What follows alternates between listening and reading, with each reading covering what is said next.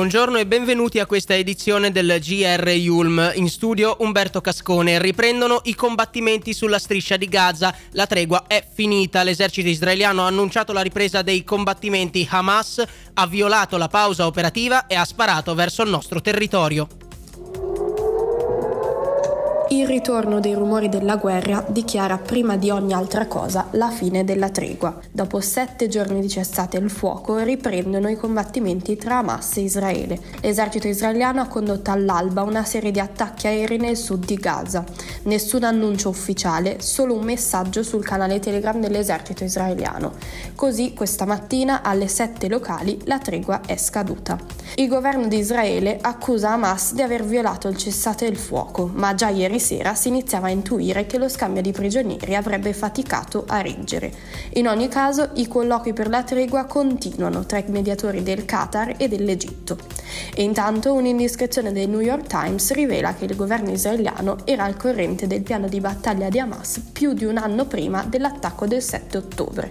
L'intelligence israeliana però liquidò il piano in codice muro di Gerico, ritenendolo al tempo troppo ambizioso da realizzare. Marta Colazzo, GR Yulm. E sempre in Medio Oriente oggi seconda giornata della COP28 a Dubai, la conferenza delle Nazioni Unite sul clima. Ieri raggiunto il primo accordo tra le 198 parti partecipanti per rendere operativo il fondo Loss and Damage, destinato ai finanziamenti per i paesi più colpiti dalla crisi climatica che saranno in capo alla Banca Mondiale e già si contano i primi impegni per un totale di 280 milioni di dollari. È arrivata a Dubai anche la Presidente del Consiglio Giorgia Meloni che interverrà alla COP nella giornata di domani. Obiettivo centrale della conferenza sarà discutere sul taglio dei gas a serra e sulla riduzione dei combustibili fossili la politica. Annunciate ieri mattina le dimissioni di Eleonora Evi, portavoce di Europa Verde. La notizia arriva via social dove la deputata definisce il partito personale e patriarcale. La pesante accusa implicitamente rivolta ad Angelo Bonelli, con cui divideva l'incarico, è di averla messa da parte e tenuta all'oscuro delle decisioni politiche prese.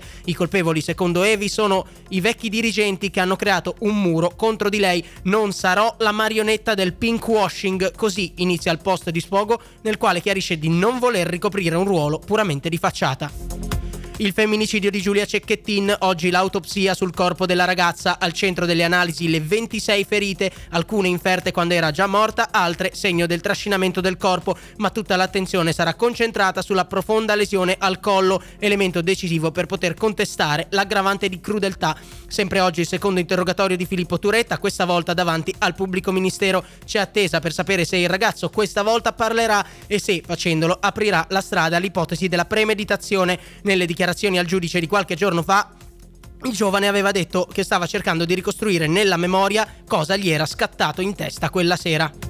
In Gran Bretagna, secondo la versione olandese di un nuovo libro vicino al principe Harry e alla moglie Meghan, Re Carlo e Kate Middleton avrebbero fatto commenti razzisti sul probabile colore della pelle del primogenito dei Sussex. Le copie sono state subito ritirate dal mercato. Ci sono volute poco meno di 500 pagine per rovinare le vacanze della famiglia reale. Lo scrittore Omid Scobie, giornalista e amico dei duchi di Sussex, con il suo nuovo libro Endgame, uscito solo due giorni fa, ha messo in cattiva luce Re Carlo e Kate Middleton, raccontando delle le rivelazioni razziste che li vedono coinvolti. Tutto questo, che fino ad oggi era solo un rumor, è stato rivelato nella versione olandese di Endgame, che non sembra concordare con quella inglese, dove i nomi dei reali, anche per non violare la legge sulla diffamazione, sono stati omessi. Ma la notizia ci ha messo poco ad arrivare in Inghilterra, che dopo poco meno di 48 ore dalla pubblicazione ha fatto immediatamente ritirare la copia olandese dal mercato, perché a quanto riporta l'editore avrebbe degli errori di traduzione e deve essere corretta.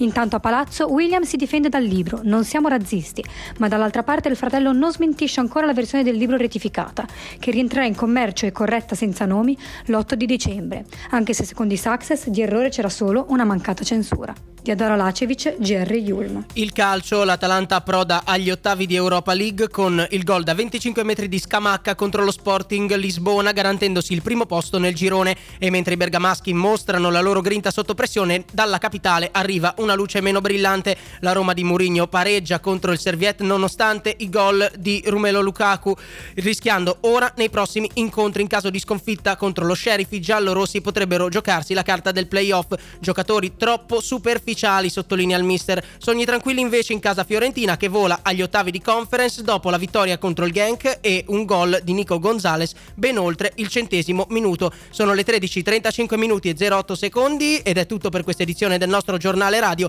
La linea torna ora Breaking Yulm da Umberto Cazzoccone e dalla redazione l'augurio di una buona giornata.